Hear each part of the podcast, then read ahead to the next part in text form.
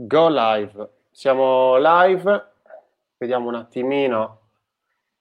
Io ho questa fissa di guardare sempre anche su, sul gruppo e fare tipo da, da StreamYard dal gruppo, perché StreamYard non mi fa mai vedere non mi fa mai vedere i partecipanti.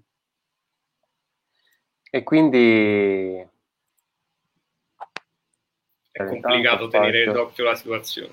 Sì, esatto. Quindi faccio così. Ok. Allora, vediamo qua. Allora, Facebook.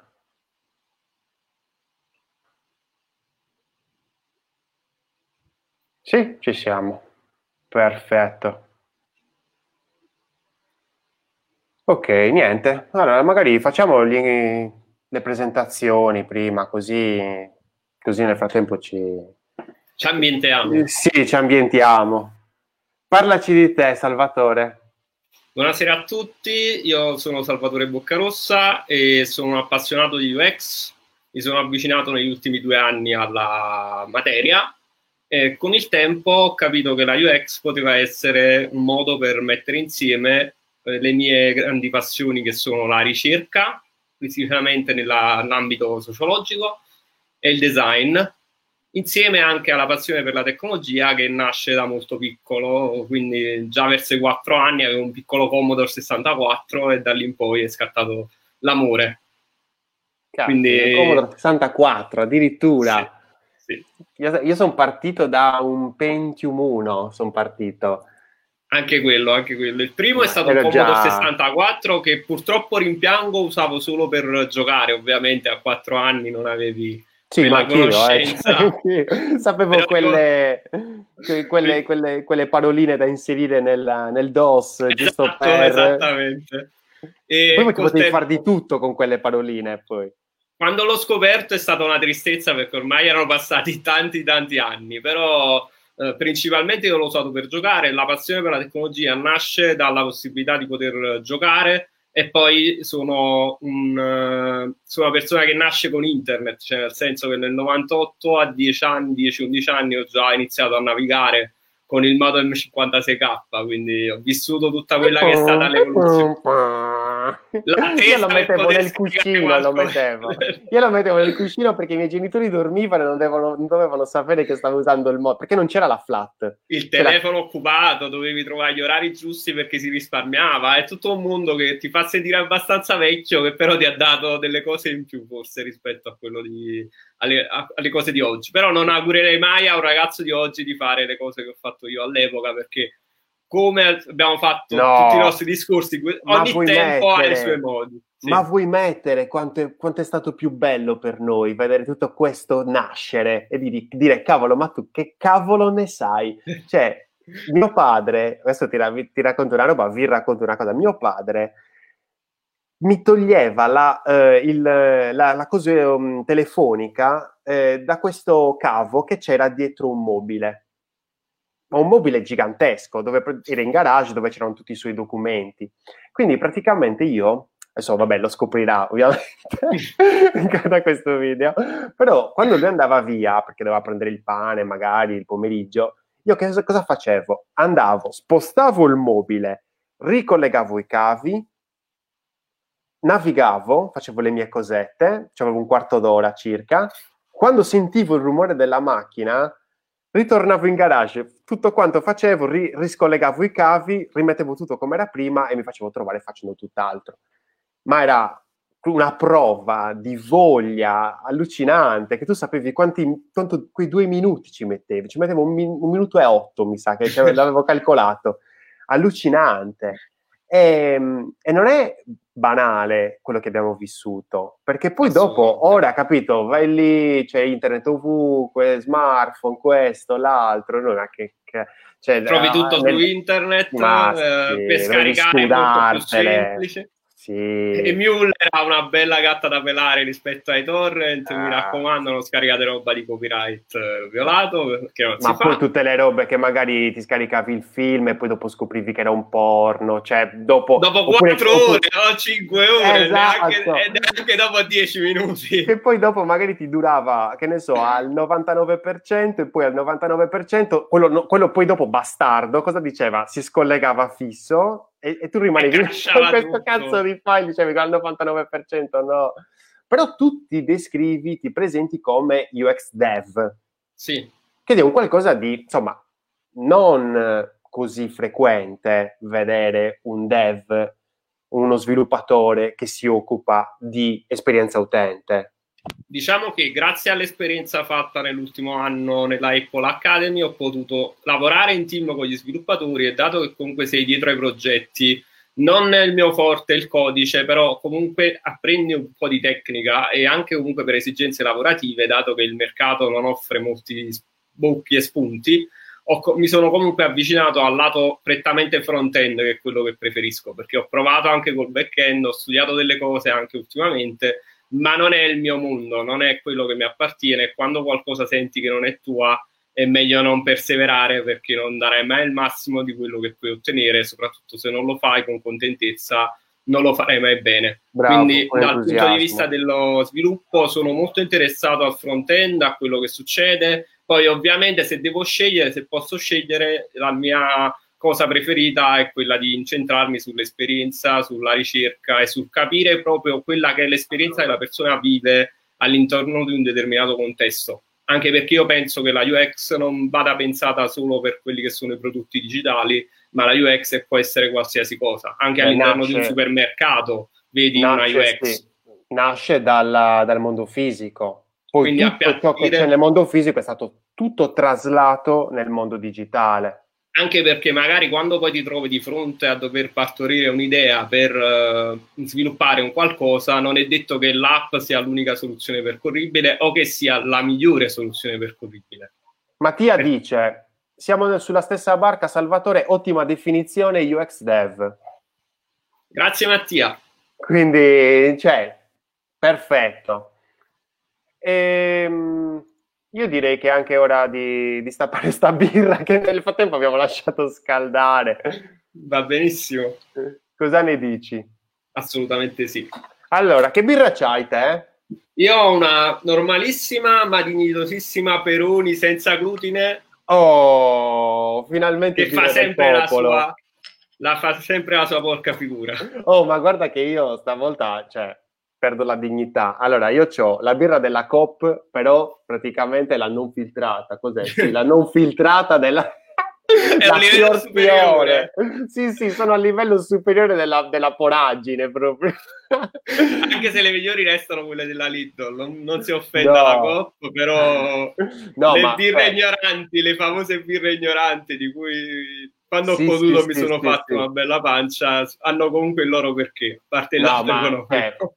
Cioè la birra va, cioè uno certe volte non, non sempre hai bisogno di, del birrone, capito, artigianale da dieci euro, capito? Pigli anche una, una robetta così, la metti nel frigo alla temperatura giusta. Poi quelle del Lidl, in particolar modo, la Banker Brau, come, come si chiamavano, era favolosa, perché tu la mettevi in freezer e praticamente non sentivi... nulla. Praticamente, cioè, avevi praticamente il palato che era una roba... Anche questo è riconducibile all'esperienza. Se vai in un pub vuoi un'esperienza di una birra di dieci euro, se magari sì, stai a casa no. va bene anche la birra diciamo meno costosa, ma che ti fornisce comunque sì, il gusto e quello noi, siamo... noi oggi parliamo di dati. Ok, c'ho il, il super bannerone. Allora intanto ho, ho anche sbagliato a scrivere. Eccolo qua. Parliamo di dati. La domanda principale che mi sono fatto qualche giorno fa sul canale Telegram Una birra di U X è stata quella di: ci possiamo fidare dei dati? Perché si dice sempre che il dato è un qualcosa di oggettivo. ma poi dopo ne abbiamo parlato anche noi in maniera, cioè, privatamente, la stava diventando molto bellina come discussione, ho detto aspetta. Noi vediamo sempre questo dato, perché ovviamente da U X designer, ma comunque sensibili al discorso eh, degli utenti, ma soprattutto perché poi dopo gli utenti rispecchiano comunque un mercato o comunque un discorso di eh, domanda, dobbiamo sicuramente pensare a quali sono questi dati, che cosa ci indicano questi dati, eh, che cosa vogliono i nostri utenti, non tanto da noi, ma soprattutto un discorso, diciamo, preliminare, no? Cosa vogliono da quel, deter- da quel determinato servizio, cosa vogliono da quel determinato prodotto, da quel determinato professionista. Se io sto contattando uno, un avvocato magari che si occupa di eh, G D P R, ammettiamo, mi aspetto una determinata cosa. Quindi sicuramente i dati sono quel modo, diciamo, si dice così, oggettivo di vedere una determinata cosa. Ma poi mi sono domandato questo. questo. Questa oggettività rimane o viene meno nel momento in cui noi interpretiamo questo dato, perché noi siamo persone umane, cioè nel senso gli umani di per loro, insomma, mh, non sono capaci di fare un qualcosa, cioè di... Di, di oggettivo. Eh, sì, non, non sono capaci di arrivare a un'oggettività, c'è sempre una soggettività. E quindi sì, nel momento in cui guardiamo questi dati, come possiamo renderli, vederli oggettivi e mantenerli oggettivi? Perché, cioè, poi dopo... Cioè, lì vicino a questo discorso, a questo pensiero, c'è la strada che nulla è oggettivo. La realtà, per come si mostra, non è oggettiva. Anche io adesso sto guardando questo banner che ho scritto, ci possiamo fidare dei dati, è arancione, ma in realtà, ragazzi, è di tutti i colori tranne che l'arancione. Perché è chimica, è, è normale, è la luce. E quindi dici, cavolo, se una cosa così... che mi sembrava oggettivo dire quello è arancione, poi può essere, vabbè, insomma, duecento milioni di tonalità di arancione, esatto, possiamo stare qui un'ora a parlare di che tipo di arancione è, e mh, mi sono detto come poter vedere quel dato in maniera oggettiva, e Salvatore mi ha aiutato tanto, cioè nel senso abbiamo discusso un pochettino e volevo un po' rendere eh, accessibile e condividere questa conversazione un po', insomma, a tutti.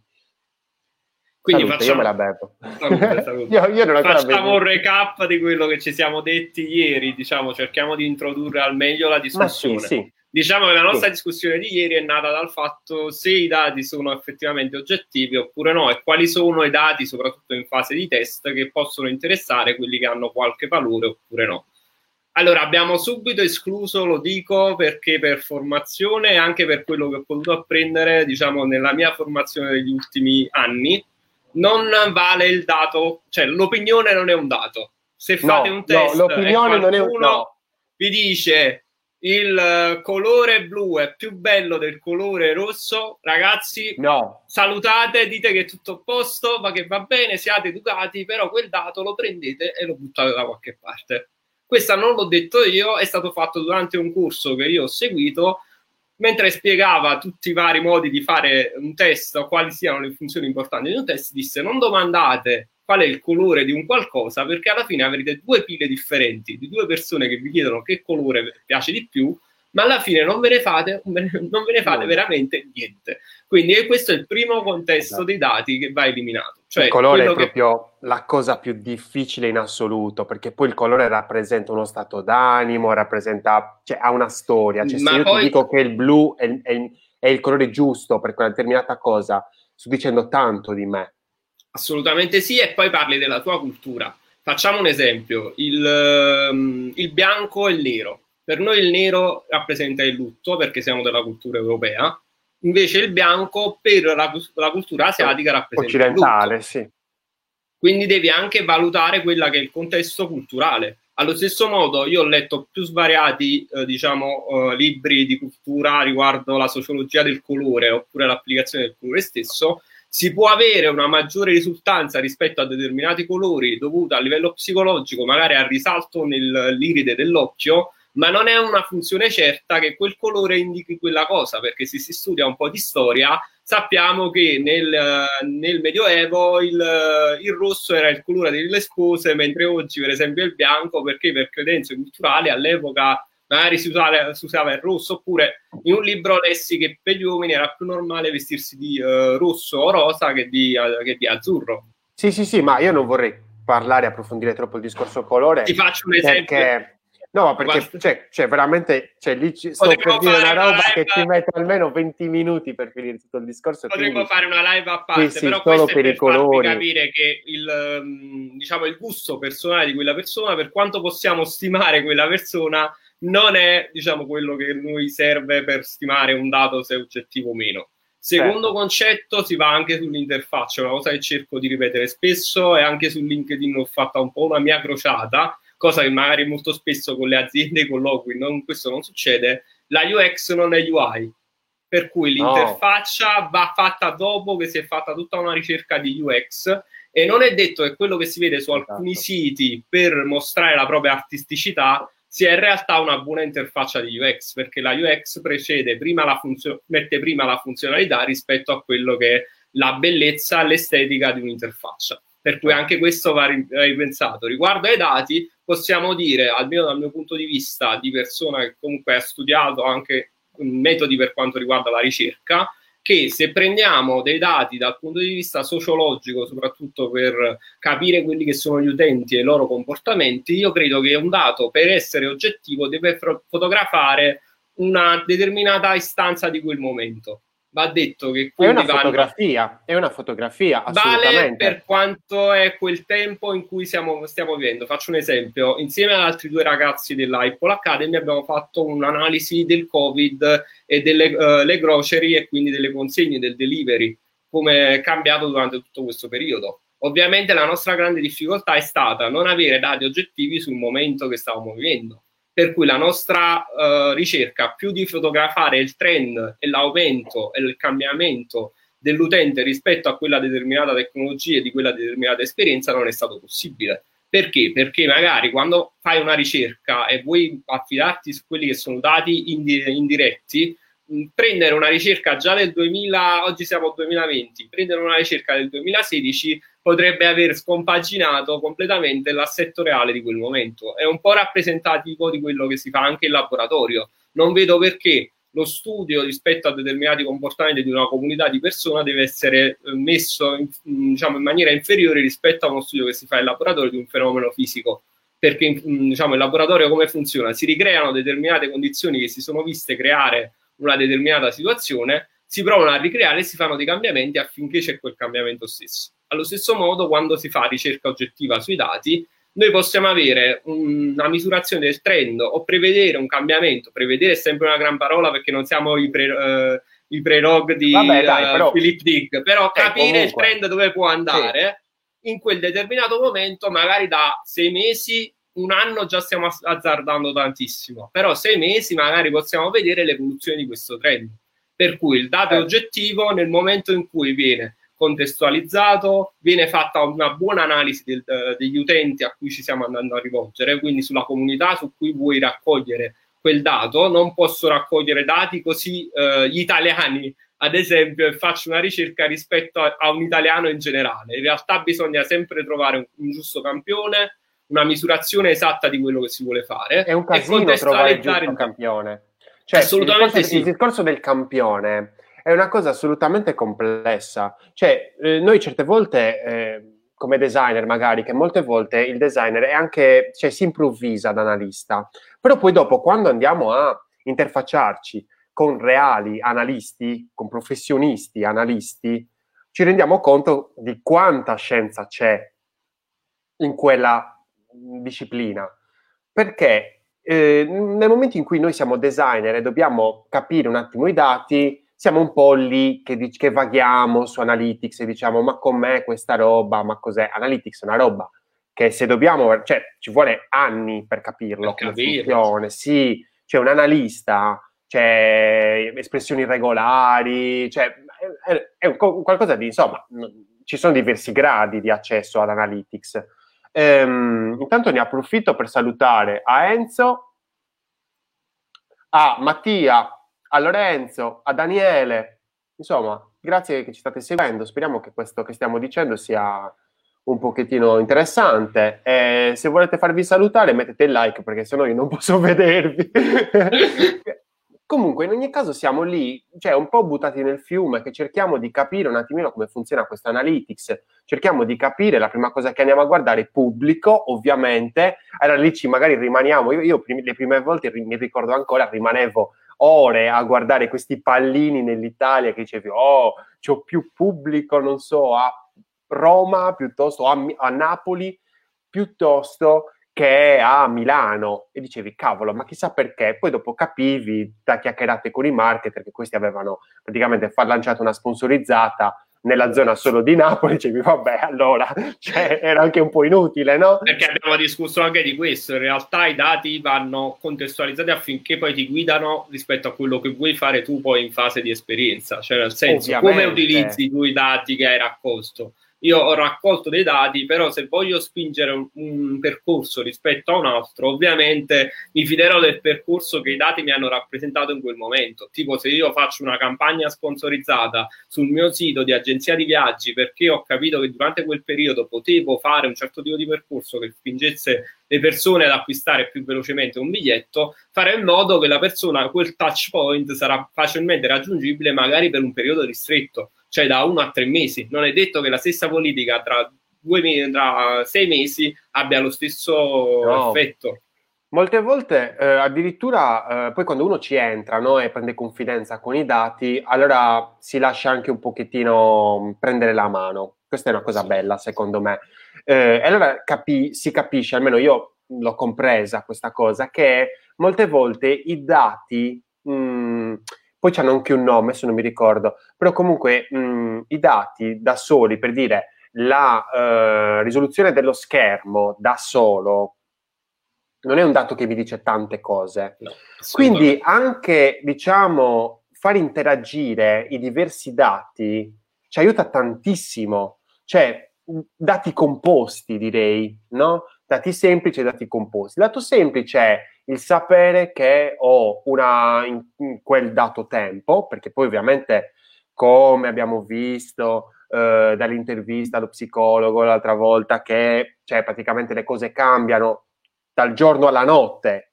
Assolutamente sì. Da stagioni, cioè nel senso, se proprio vogliamo farla lunga possiamo dire che, non so, l'estate, cioè già per dire a ottobre le interfacce e le esperienze andrebbero cambiate, perché cambia tutto.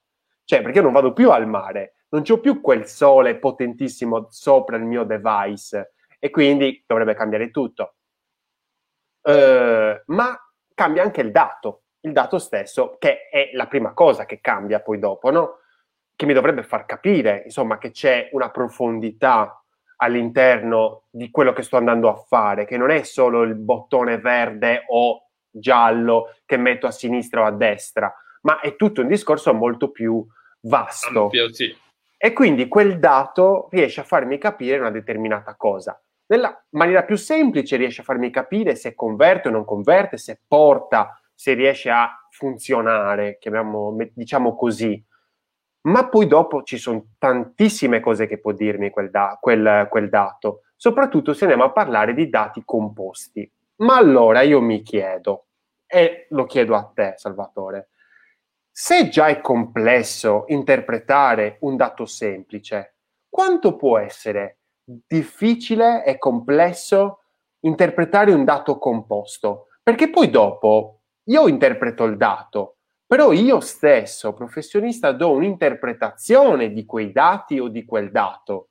E quanto è difficile mantenere un'oggettività in questo? È, è, è sempre difficilissimo, ma si deve fare al più possibile, soprattutto quando si fa un'analisi di dati quantitativi. Esatto. E bisogna non bisogna più possibile eliminare comportamenti che possono portarti a dire si deve fare così perché io penso che si deve fare così. Non significa non, non esiste un io penso, significa esiste un io leggo, vedo quei dati, li metto in quel contesto, è il discorso che facevamo prima. cambio delle variabili, vedo che cosa succede. Il problema vero è che quando fai un discorso di ricerca e sviluppo vero e proprio, perché ora stiamo parlando in linee generali, quindi ci stiamo dimenticando di tutte le difficoltà del lavoro, delle deadline, dei budget e di tutto il resto. Sì, eh, sì, sì, siamo in maniera... Sì, in questo totalmente. Caso noi facciamo prettamente ricerca, quindi ci diamo del tempo, raccogliamo dei dati sulla base di quello che si vuole scoprire e cerchiamo poi il modo migliore di interpretare quei dati. Però io penso che alla fine, dal punto di vista della U X, se parliamo per esempio di design di prodotto, di interfaccia, in realtà vadano combinati un po' di dati, di mod- diciamo di modelli di ricerca differenti. Perché comunque abbiamo per esempio il dato quantitativo che ci fa capire l'anno scorso i nostri utenti sulla nostra app che tipo di percorso hanno fatto, per esempio che cosa hanno comprato, come si sono comportati, quali sono i contenuti che hanno visitato di più. Però se in realtà ci stiamo proponendo a un target differente, secondo me una seconda fase, prima ancora di fare la customer journey, il modello concettuale, tutto il resto, è in realtà andare a conoscere con una, un'osservazione partecipata quelli che sono gli utenti a cui noi ci vogliamo andare a rivolgere. Quindi fare tutta quella fase, per esempio nel caso di una facility o di un cambiamento stesso degli utenti che noi vogliamo vedere, andare a fare tutta quella fase di intervista eh, non eh, oggettiva, cioè nel senso di partecipata il meno possibile, perché l'osservatore non è un giornalista e deve essere quanto più possibile oggettivo e lontano dall'intervistato. Ricordo sempre un'altra lezione che mi è stata fatta, a un certo punto questo professore di un'università inglese nella sua le- video lezione diceva: quando qualcuno vi chiede qualcosa, voi non dite mai qualcosa che possa indurre l'altro a fare un'azione o dire qualcosa. Al massimo risponde- rispondete uh-huh, oppure ok, no neanche ok, oppure fate un movimento con la testa oppure fate finta di non aver capito la domanda. Perché purtroppo, cioè per fortuna, per essere oggettivi bisogna fare eh, questo tipo di lavoro. Una volta fatto un lavoro iniziale magari di dati quantitativi per capire qual è la tua protopersona, quindi quali sono i comportamenti dei clienti, per capire dove vuoi andare effettivamente a modificare delle cose, anche perché bisogna capire che cosa vuoi modificare e perché e con quale intenzione. Nella seconda fase devi capire, diciamo, chi ti stai rivolgendo e qual è l'esperienza stessa. Infatti le domande che si fanno non è eh, perché, per esempio, il modello concettuale, ne abbiamo parlato, ne ho accennato prima, il modello sì. concettuale, uno si fa la customer journey e pensa, no, uno va al supermercato, compra quello, compra quello, compra quello, tutto perfetto e me ne torno a casa. Mm, ricordo un video visto ultimamente su YouTube dove una... una professoressa americana di cui non ricordo adesso il nome diceva: io odio il customer journey perché la trovo un'utilità di mettere delle persone in una stanza che pensano gli altri come agiscono e come secondo loro dovrebbero agire, quindi secondo me non ha senso. E qui anche c'è, la verità sta nel mezzo, eh, nel senso infatti. Fare le domande giuste prima di fare una customer journey, nel sì, senso infatti, come cioè... ti sei sentito l'ultima volta che hai fatto questa cosa? Quale eh, situazione, che situazione eri in quel momento? Perché magari le persone tendono anche a essere più brillanti di quello che sono veramente. Non ti dicono che si sono dimenticati le chiavi di casa e macchina, quindi sono tornate, si erano dimenticate di comprare il pane, ha chiamato la moglie oppure qualcun altro e si sono dimenticati di fare quest'altra cosa. Per cui diciamo che un mix, almeno nel nostro campo, è dovuto a Uh, i dati quantitativi utilizzati nella prima fase della ricerca e nei risultati poi effettivamente per capire se quello che hai fatto nell'arco del tempo sta funzionando o meno. Perché se io sì. vedo che il mio uh, il bottone che io ho messo là per far convertire effettivamente mi sta convertendo rispetto più oggettivamente dell'anno scorso, vuol dire che i miei dati sono oggettivi, che in quel periodo la mia strategia ha funzionato.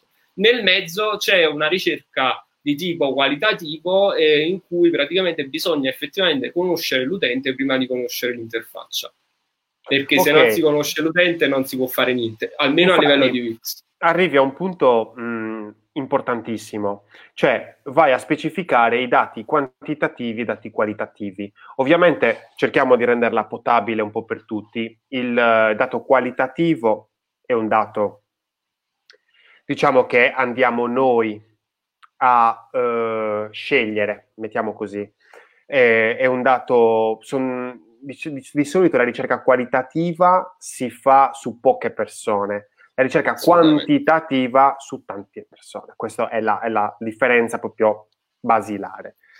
Il dato qualitativo ovviamente è un dato, diciamo, a risposta chiusa, quindi hai sicuramente dei, eh, dei dati anche più semplici da mettere insieme, no? Come se fossero i Lego.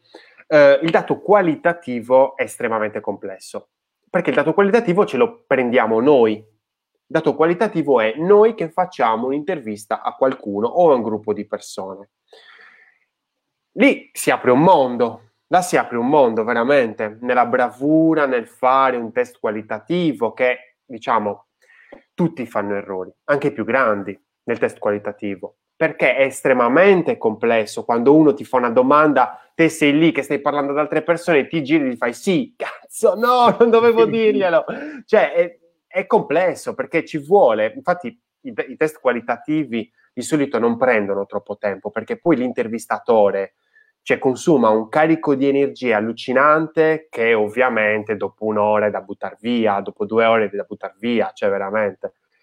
Però il, la chiave del test qualitativo è la risposta aperta.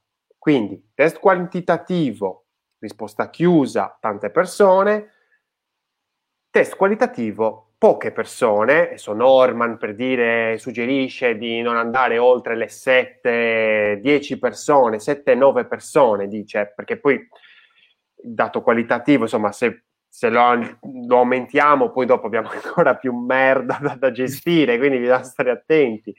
Ehm, poche persone, risposta aperta, dato qualitativo.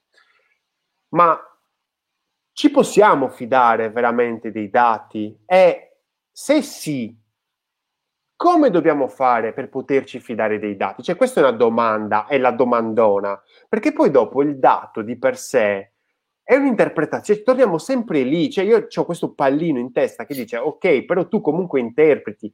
Io non so, ti faccio una domanda molto specifica e molto diretta. Salvatore, tu hai mai fatto test A B o test di preferenza? Io non l'ho, non mi, non mi è stata data la possibilità, ti dico la verità. Non, non okay. L'abbiamo fatti, diciamo, in maniera molto simile a quello descritta nella line startup, cioè prova e vediamo qual è la reazione, ma non abbiamo, non ho mai avuto persone. Mi dispiace tantissimo, perché è una cosa che vorrei fare, eh, provare a fare dei tipi di, di test di questo tipo. La cosa più difficile, lo sai qual è? A parte non ruotare nella webcam, perché ormai è sempre quella la cosa più difficile, ma ehm, la cosa più difficile è mantenere l'oggettività.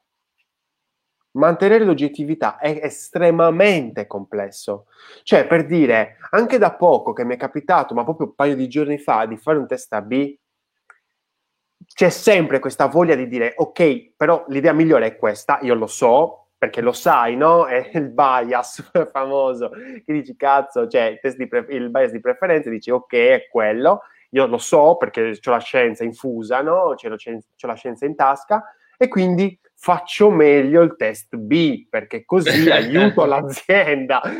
Cioè, è la sì, cazzata sì, più alla grande. Fine è così, è come quando si fa un sondaggio e magari tu già sai quella che è l'idea che vuoi ottenere, però la cosa la più brutta, in modo che praticamente, diciamo, ma stai facendo quello che ti diceva il tuo professore, cioè involontariamente stai influenzando il test. Ecco, sì. Perché secondo me una cosa indispensabile indispensabile per uno che progetta un test è essere controllato. Cioè, se tu, Salvatore, dovessi mai fare un test, fatti un favore, fatti controllare, fatti controllare, fatti vedere da uno bravo, no, eh, fatti controllare, perché eh, la cosa mh, più bastarda è quella che tu stesso saboti, si può dire saboti, sab- insomma, eh, comunque eh, se, eh, incasini il test. Sì. Diciamo tu stesso, che... tu stesso, sei tu che l'hai creato, tu che vuoi vedere i risultati, ma tu stesso lo incasini. Quello che bisogna fare è che una volta che è partito devi essere pronto a qualsiasi tipo di eh, risposta possibile da parte dell'utente, anche a pensare che magari quello che esatto. tu pensavi fosse il, la cosa migliore di questo mondo. Per esempio, ti mh, consiglio un altro libro, prima ne stavamo parlando, un libro che ho letto all'università che si chiama Partire leggeri, che parla appunto della line startup, e lui racconta la sua, l'autore del libro racconta la sua vicissitudine, perché ha creato il metodo startup, perché si è reso conto di avere pochi soldi, qualche idea, pensava di avere l'idea migliore del mondo, c'è stato un anno, la fa provare ai primi utenti e dicono no, qualcosa non funziona, perché non funziona questo, non funziona quello, non funziona quest'altro. Per cui lo, lui cosa dice? Fai più test possibili, eh, cerca di capire quello che tu pensi che sia giusto, eliminalo, dici che eh, sorprenditi e ricomincia da capo tutte le volte, il ciclo è quello. Provare a ricominciare da capo tutte le volte affinché praticamente poi trovi la soluzione, almeno per quando c'è da partire, il minimo prodotto fattibile del tuo prodotto e andare avanti. La stessa cosa abiti un, um, un talk, un TED di uh, il designer di Netflix, lui faceva proprio l'esempio dei test A e B e non è che ne faceva due. Cazzo, vabbè, ci faceva... stiamo parlando di Netflix e, e loro no, test però... A, B di merda, cioè loro ne hanno fatto a marea, ne hanno fatto... loro sono veramente...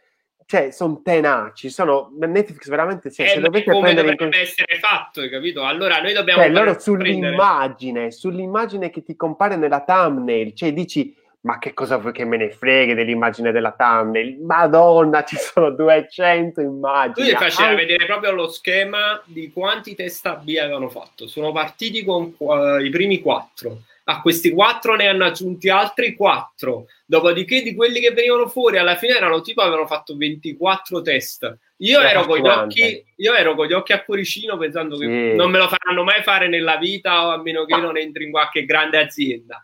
Però io credo che la ricerca e lo sviluppo, se veramente si decide di affidare a un piano di U X, ma anche come a un piano di marketing, vada fatta in questo modo. Cioè ci sono persone dedicate a quello e non stai sprecando i tuoi soldi, perché tu credi, credi che quello ti faccia poi avere un ritorno di quello che hai speso e anche la possibilità di vedere nel futuro. Perché se io raccolgo dati nel corso del tempo, avrò un trend capace anche di farmi vedere quello che saranno i cambiamenti da qua a quattro cinque anni o all'anno prossimo e avere dei ritorni. Se ti chiudi e pensi che bastano tre mesi di ricerca per fare un prodotto perfetto, non hai fatto neanche lontanamente un minimo prodotto fattibile da lanciare sul mercato e vedere bene o male che cosa può andare a vedere poi fuori. Quindi il fatto dei test è, ok, il test va preso in quel momento, però vanno fatti test su test affinché poi possa uscire la realtà migliore di quello che fai. Sono prove su prove, è come se nel film di Troisi, provare, provare, provare, provare. No, il, allora, comunque un errore, eh, non un errore, però una, un comportamento che potrebbe esserci è mh, il testare tanto. Cioè, secondo me, personalmente, eh, qua sto parlando in maniera molto personale, eh, le aziende... Le, mh, i business in generale hanno un problema con i test, con la ricerca, nel senso, finché la ricerca è fine a se stessa, nel senso guardo cosa succede su Analytics, va tutto bene, perché non prende tempo, è un discorso diciamo veloce, no?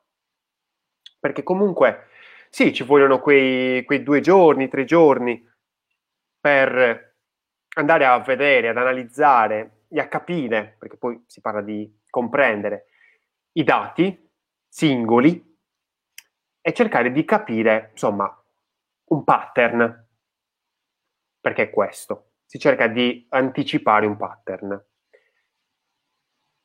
Ma quando si parla invece di ricerca qualitativa e quindi diciamo, permettere al designer, al progettista di andare a guardare quei dati e andare a progettare magari una parte del sito, perché stiamo parlando proprio in termini proprio semplici, allora lì c'è un discorso di blocco quasi, no? Di paura, che può essere, secondo me, imputato a due principali motivi.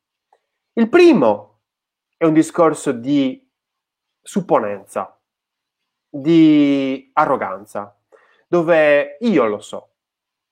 Tu, Salvatore, non sei un cazzo. Cioè, tu puoi farmi l'interfaccia più bella del mondo, ma te lo dico io se è fatta bene. E questo è un peccato, peccato capitale, secondo me. L'altro problema è la paura, quindi la, il primo è la paura di essere nel torto e quindi nell'avere sempre ragione, il voler aver ragione, che può portare dei business al tracollo, eh? E la seconda è la paura del costo. Perché? Raga, cioè, parliamoci chiaro. Facciamolo cioè, al contrario. Fanno, quando si fanno test quanti, qualitativi, cioè, parliamoci chiaro, qua cioè vanno via due settimane minimo, no? Un test qualitativo che ti piglia una settimana è una barzelletta, diciamolo chiaramente, perché, perché molte volte nei gruppi, nel, nei video che si vedono, non, si, non viene detto, raga, un test qualitativo dura almeno due settimane, due settimane, ma almeno, perché poi bisogna anche analizzarli quei dati. E anche il fatto di dover trovare le persone. Quindi magari per fare una campagna per trovare le persone, pagare le persone per fare il test. Pagare le persone, io dico e sempre, poi do... pagatele, cioè se no queste poverine. Decidere eh, che tipo di test fare, perché se fai venire loro in ufficio, gli fai vedere l'app è un discorso. Però quello che per esempio mi è stato più volte ripetuto è un... nei corsi è quando testi un'app per esempio che andrà usata durante tutta la tua giornata in un contesto diverso. Loro dicevano così, sono americani, sono diversi. Sì, sì, quindi, sì, dimmelo, quindi, dimmelo, dimmelo. Devi andare a casa di queste persone, devi, vedere, devi, osser- devi sì. metterti là e fare ricerca ma, qualitativa. Il sociologo ma lo sai sarebbe livello... bellissimo. Bravo, bravo. Cioè, cioè, un discorso là, sociologico. Devi stare là e osservare le persone senza intervenire, come si fa con esatto. le comunità, come facevano gli antropologi tanti anni fa. Devi stare là e devi dire... Questa è uh, una persona che ha due figli, sono una coppia sposata, questa deve usare questo programma, nel frattempo ci sono il bambino che si butta dal divano, uh, quell'altro che fa così, quest'altro che fa così, usami sta cosa e vediamo come riesci ad usarla. Oppure e tu sei lì che devi testare tutto con, esatto, con l'altro. Sì, che guardi col, col, col foglio che... Quello purtroppo così andrebbe fatta la, la stessa cosa per i telefonini, magari l'app andrebbe usata in metropolitana, sul bus, perché sì, devi esatto, capire... Perché il sistema è fondamentale per comprendere il dato. Anche perché quello ti porta a fare l'interfaccia. Parliamo per esempio certo. di, un, di un nodo e-commerce che io uso sempre. Perché ti porta a comprare in maniera molto veloce? Perché con l'app, anche se io non sto guardando qualcosa, a parte tutto il discorso di experience, di fiducia, che ormai è sarato e quindi io sono di proprietà di Google e di, questa, e di Amazon, diciamo nome e cognome. E poi praticamente il fatto che voglio questa cosa, apro l'app, due secondi, l'ho trovata, ok, ho Prime, clicca sopra, domani ti arriva a casa. Cioè, quanto è veloce, quanto potrei farlo mentre sto in metropolitana, quanto potrei farlo mentre sto da qualche altra parte. Ma infatti è un discorso di carico cognitivo. Cioè, il dato dovrebbe dare la riprova del carico cognitivo utilizzato, perché nel momento in cui, parlo di dato in senso lato, eh, eh, nel senso che il dato può provenire da Google Analytics, può provenire da O J A R, Crazy Egg, da tutti i programmi che volete, da tutti gli strumenti che volete. Eh, poi dopo quel dato va interpretato. Assolutamente. Io ho quasi finito la birra, quindi eh, sarei anche alla fine di okay. questa live e direi, come, come ultima roba, secondo me la chiave è la condivisione. Cioè, se, finché sei tu, Salvatore, o sono io, Lorenzo, separati che analizziamo delle cose, arriveremo a dei risultati. Secondo me dipende da che tipo di, di, di dato andiamo ad analizzare. Ripeto, la discussione è sempre questa. Se vogliamo ad andare ad analizzare dei dati quantitativi, per i dati quantitativi abbiamo delle formule, eh, la statistica e tutto il resto, e quindi su quello è un discorso oggettivo. Nel momento in cui andiamo ad analizzare un discorso qualitativo, immaginiamo di andare ad analizzare una, una uh, comunità di persone, la prima cosa che penseremmo è che dobbiamo combattere con i nostri contesti culturali, quindi con la nostra idea, e penso che l'unica soluzione possibile in effetti sia quella appunto spiegata nel metodo del minimo prodotto fattibile, quindi analizzi i dati, cerchi di contestualizzarli, li analizzi con il tuo gruppo di ricerca, perché da solo non puoi generare esatto. il prodotto migliore del mondo. La condivisione è la chiave del, della oggettività dei dati. È vero, il dato oggettivo, attraverso la nostra interpretazione, diventa soggettivo, ma attraverso la visione di più persone, di più professionisti, di più analisti, ovviamente quel dato potrebbe, potrebbe mantenere la sua oggettività. Perché? Perché non è una persona che dà un'opinione, ma sono più persone che parlano di quel dato lì. Semplice o complesso che sia. Ribadisco, è proprio un contesto che è una fotografia di un contesto con determinati elementi, quindi è come se noi facessimo un esperimento in laboratorio, ci siamo messi là, abbiamo inserito eh, delle variabili e stiamo aspettando il risultato di quel, di quel test. Molto probabilmente se aspetteremo una cosa ne uscirà un'altra, però diciamo la chiave è quella di analizzare il contesto, condividere la ricerca come si fa nella ricerca scientifica. Pensiamo a quello allora, che sta succedendo con, con, con il Covid, no? Ti, ognuno dice la sua perché appunto le teorie giuste sono quelle convalidate e discusse all'interno della comunità scientifica. Poi anche questo, c'è tutto un discorso di democrazia nel social network che stanno anche cercando, Twitter soprattutto, di insomma creare una gerarchia, no? Lì è anche un discorso di architettura dell'informazione molto importante, dove insomma se un virologo ti dice una cosa è un virologo, se Trump che ti dice una stronzata. Quello è il principio, diciamo, il discorso che facevamo anche della U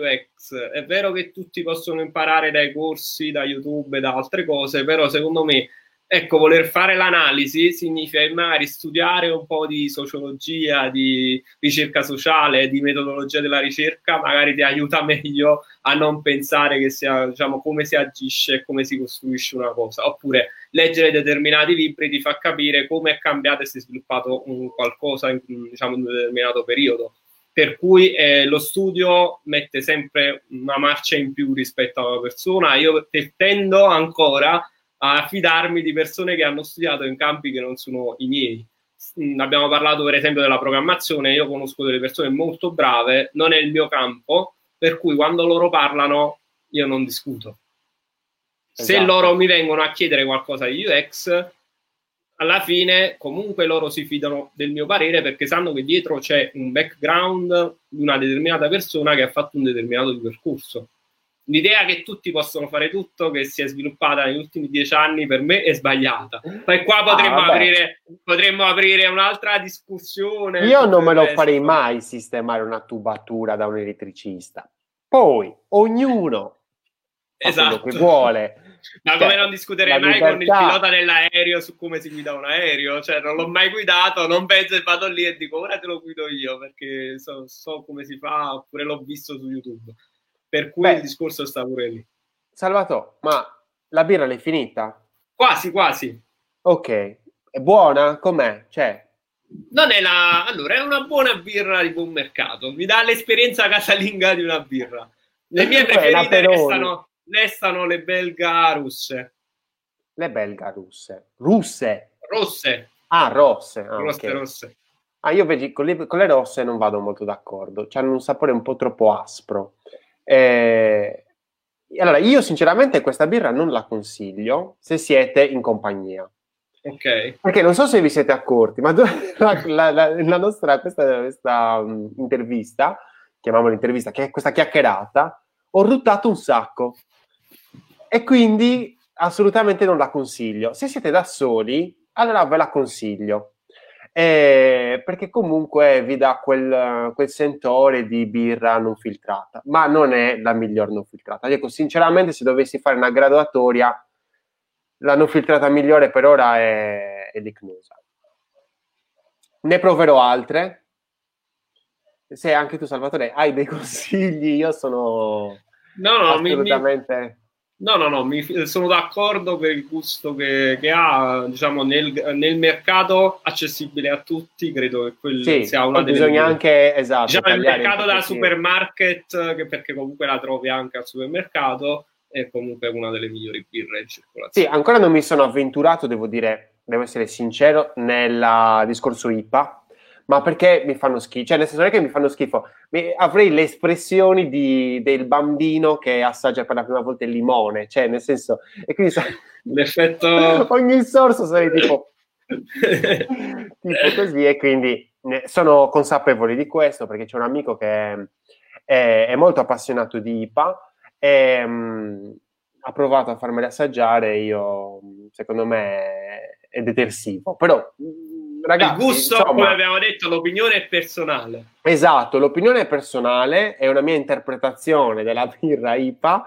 Se volete, magari, insomma, discutiamone, eh, no? eh, consigliatemene e discutiamone, perché insomma in maniera civile, birre, senza fare tifoseria. In questo gruppo, insomma, la birra è preponderante, non dico la cosa più importante, però cioè, viene, cioè, se notate nel titolo c'è prima birra che U X, quindi viene prima la birra della U X. Grazie mille Salvatore. Grazie per il tuo tempo e per la tua conoscenza che ci hai voluto anche condividere Eh, in questa mezz'ora di tempo. Eh, nulla, eh, alla prossima. Grazie alla prossima. Mille. Un saluto a tutti, grazie per lo spazio e a presto. Ciao, a presto.